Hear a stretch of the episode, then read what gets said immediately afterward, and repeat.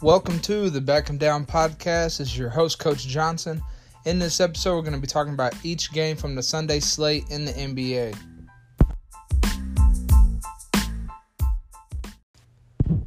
In the first game of the day, we had the Boston Celtics taking on the Philadelphia 76ers. The foul shooting, along with a long period of time of being in a shooting slump for Boston, really allowed the 76ers to hang around in the later minutes of the first quarter.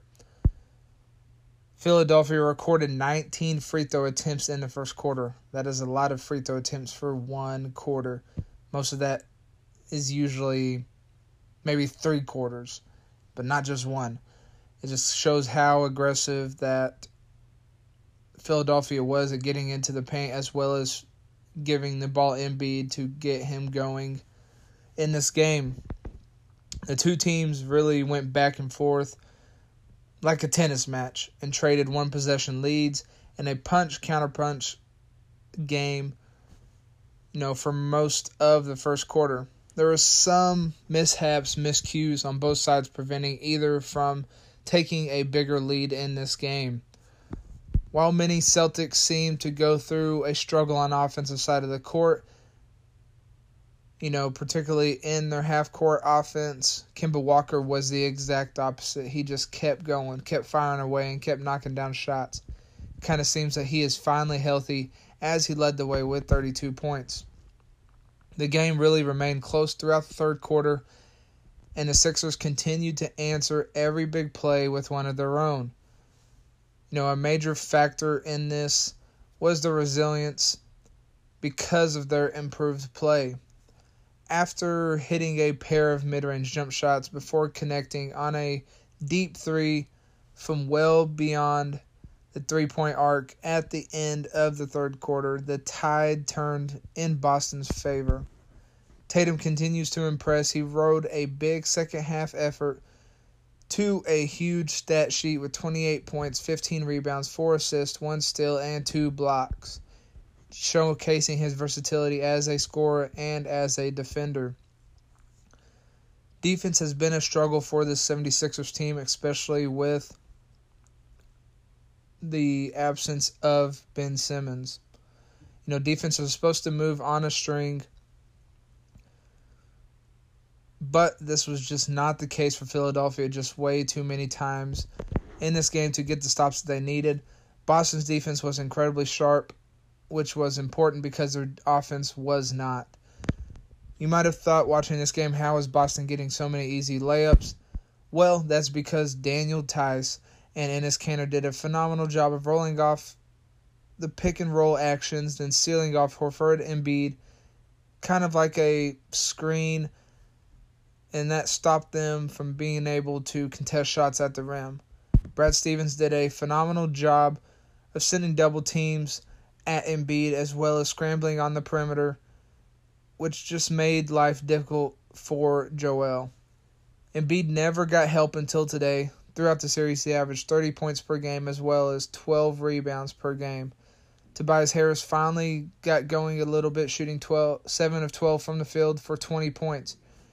You could tell that the lack of perimeter shooting really frustrated Joel Embiid, and a lack of production from Philadelphia's bench supporting cast really did them in again and now they will head into the offseason after losing this game four, being swept off the floor by Boston, with a lot of questions regarding their roster.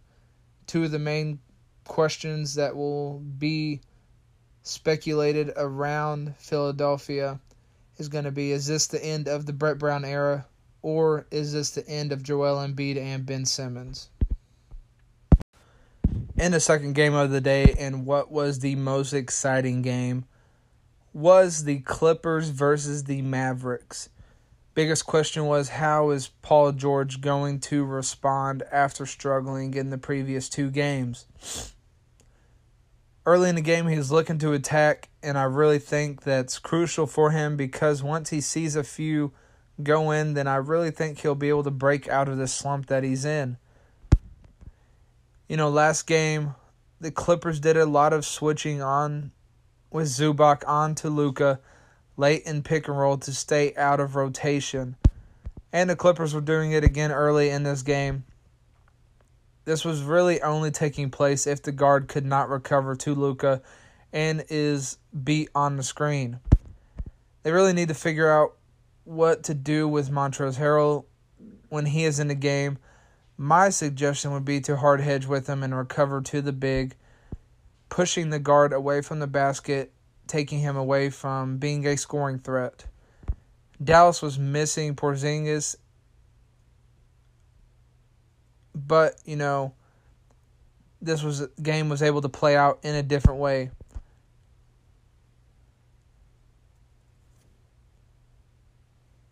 You had people in different spots when they were running certain sets, and you could just tell the chemistry was a little bit off early in the game. I really thought maturity was showing from Reggie Jackson as he was taken out of this lineup due to his poor shot selection, and Landry Shamet was inserted in his place.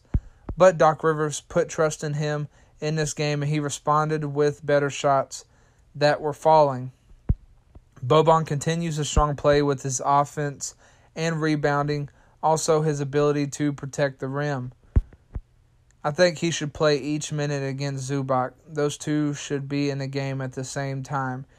And if Boban can get extra minutes when the Clippers have to go smaller, then that's a plus.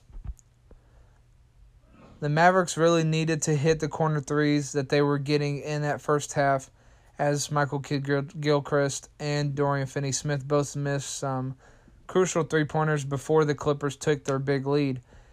Because spacing is such a key for the Mavericks, but what is also probably more important is who is spaced where.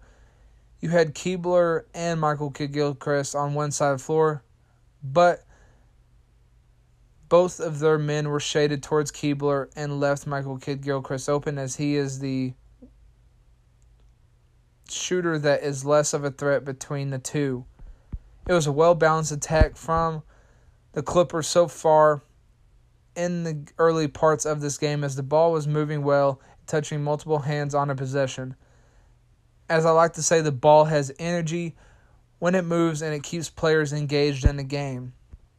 People can say that defense leads the offense, but once you touch the ball offensively, you see you get to make some plays, score a little bit. That energy from the offensive side of the ball really has an impact on the defensive side.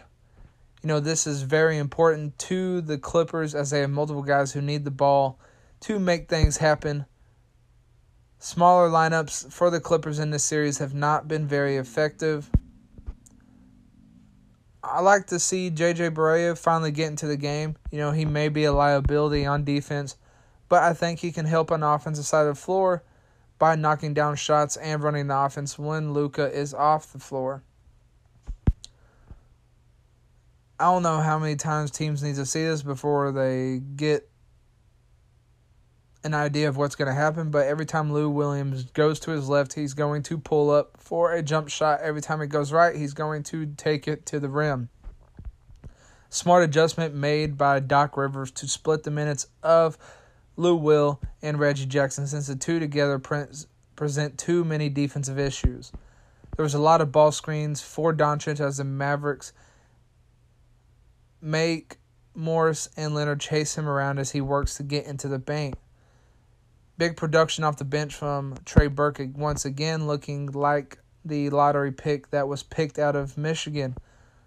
One thing I cannot stand about Luka is the after play arguing with officials. If he can stop that and worry about getting back on defense, then he will take another step as a player. Dallas was really getting after it defensively as they continued to scramble and force the Clippers into tough contested shots. Once again, I need to talk about Trey Burke because he is doing a phenomenal job of putting Lou Will and Reggie Jackson in jail when Montrezl Harrell is dropping in ball screen coverage. There was a huge adjustment made by Dallas in doubling Kawhi, and the Clippers did not respond well to it sometimes it just doesn't seem that the Clippers know what is going on offensively, playing like an AAU team and missing shots, which, as I was talking about earlier, the energy that you get from offense transit, transitions to defense because they were running back deflated. You know, this is different than what was taking place in the first half. Late in this game, the Mavericks were just being more aggressive, physical, and flat out tougher than the Clippers. You know, it seems like the screens that were getting set by Kleber and Boban allowed Doncic to come off each of those screens very clean without much congestion. You know, I do not understand why the Clippers are not blitzing him like teams do Damian Lillard to get the ball out of his hands or make things tough and not give him clean looks. Once Kawhi really locked in defensively, there was a few possessions where Luka could not get any clean looks. You know, this is a problem without Porzingis because everything runs through Luka while everyone else has to watch him dominate the ball. Kawhi looked to take over this game late, hitting a clutch shot as well as making a big time play as a passer to Morris in the corner to knock down a three. But while he did make that play to Morris, it was also a breakdown from the Mavericks as Kleber helped in on the Kawhi drive, which I don't think he should have done, and left him open in the corner to knock down that three. But none of that matters because Luka Doncic capped off his huge performance with the game winning three at the buzzer, finishing with 43 points, 17 rebounds, and 13 assists to tie the series up.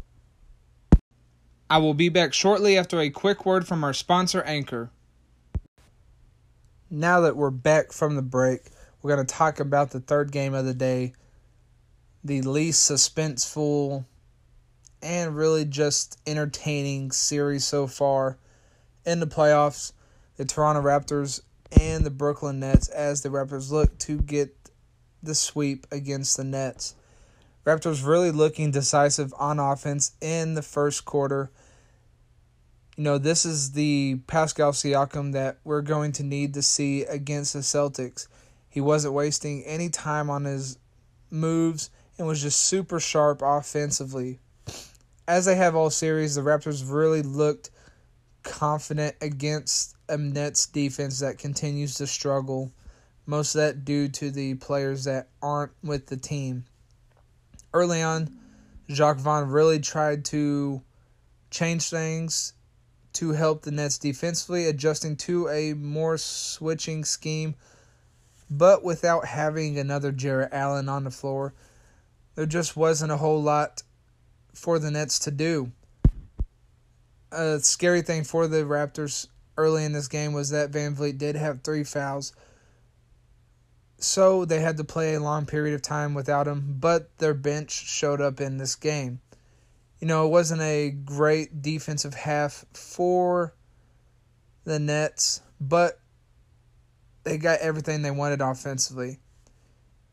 You know, both the Raptors starters and the bench had no problem breaking down the Nets defense. They were able to get what they wanted off the dribble, and they created shots for each other, most of them clean, open looks, and they were beating Brooklyn at their own pace. Brooklyn has tried to up the tempo and play at a high pace. A lot of, you know, open floor play, trying to get quick shots and transition. But to the Nets' credit, they kept the game close early because of the shooting, scoring from Caris LeVert and Tyler Johnson. This kept them within striking distance in the first half. Caris LeVert ended up having a huge game, finishing with 35 points, but the Nets supporting cast just didn't have enough in them to carry it throughout the game you know, if you believe in the term offensive toughness, you get it defensive toughness, player toughness. But that's what you're getting from the Raptors in this game. As they built their big lead, and eventually once they built their big lead, they kind of went on cruise, cruise control on offense, but they were still able to get any look that they wanted. Serge Ibaka and Norman Powell combined for 35 points in the first half, but that's only the beginning because the Raptors bench ended up scoring 100 points. and the Raptors finished with 150 points in the game. Norman Powell was the prime example of the Raptors in this game. Or, you know, you can say he was the definition of Toronto as a whole because he was very confident on offense. He was getting to his spots and finishing with authority as they got prepared for their second round semifinals matchup versus Boston. It's going to be a very interesting series to see how Nick Nurse and Brad Stevens adjust to one another's styles and the matchups between Siakam, Tatum, Anunoby, Jaylen Brown, Lowry, and Walker. Also, see how the front court of the Raptors try to take advantage of the front court of the Celtics in the last game of the day, we had the Utah Jazz taking on the Denver Nuggets. The Nuggets moved Monte Morris and Jerami Grant into the starting lineup in place of Michael Porter Jr. and Torrey Craig as they look to increase their perimeter defense and overall court speed. You know, this allowed Denver to keep the Jazz from generating so many open looks from the three point range early in the game. But the Jazz, led by the example of Donovan Mitchell, took advantage of the opportunity and attacked the basket with aggression, which got them to the free throw line very, very often. They thrived there, which stuck in the craw of Malone and the Nuggets. The Jazz were served best in this game when they read the defense and took what was given to them. The problem is is that the Nuggets defense is not outstanding and they're not able to shut down every aspect of the game. The Jazz were able to stay patient and keep playing to whatever opportunity presented itself each possession. Rebounding, rebounding, rebounding.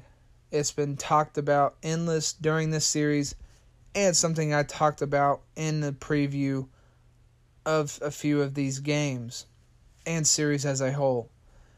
The Nuggets controlled the glass in this game, generating 29 second chance points from their offensive rebounds. You know, sometimes they were able to get multiple offensive rebounds in a single possession to give them multiple opportunities to score. This allowed them to keep the game close the Jazz really have to put a focus on that side of the game and clean it up if they want to in this game in game 5 in this series in game 5 sorry another thing that the Jazz are going to have to look at from this game is that Joe Ingles took only 4 shots and had only one assist you know while the defensive coverage from Denver was changed from the previous three games in this game. The Jazz have to find a way to get him involved more on the offensive side of the floor without Bogdanovich in the lineup. You know, in the first half of game four, the Jazz defense just did not look like it was ready for what the Nuggets were running and it's not that the Nuggets Nuggets were running anything spectacular or hard to defend, but there just was too many moments where there was unnecessary overhelp and fouling from the Jazz. You know, those defensive laps serve as momentum builders for the Nuggets as they try to get back on track and get themselves back in this series you know, seeing the ball go through the hoop for the Nuggets really boost their confidence, and they were able to find a lot of open lanes through the Jazz's defense through the night. And eventually they built a rhythm that was hard to knock off. Maybe the Nuggets can take the confidence that they gained in game four and carry that over to game five as they look to get that game and move the series to 3 2, and give themselves a chance to win another two in a row to win the series and advance to the semifinals. You know, it's going to be important for the Jazz in game five to break that confidence early with a lot of pressure defensively. And that wraps it up for this episode of the Back 'em Down podcast. Hope you enjoyed the show. If you want to become a monthly contributor to the Back 'em Down podcast, please click the link at the bottom of the show notes. Hope everyone has a joyful Monday and gets a great start to their week. Enjoy basketball that's going to be on throughout the day, and I hope to have you back for the next episode of the Back 'em Down podcast. Take care.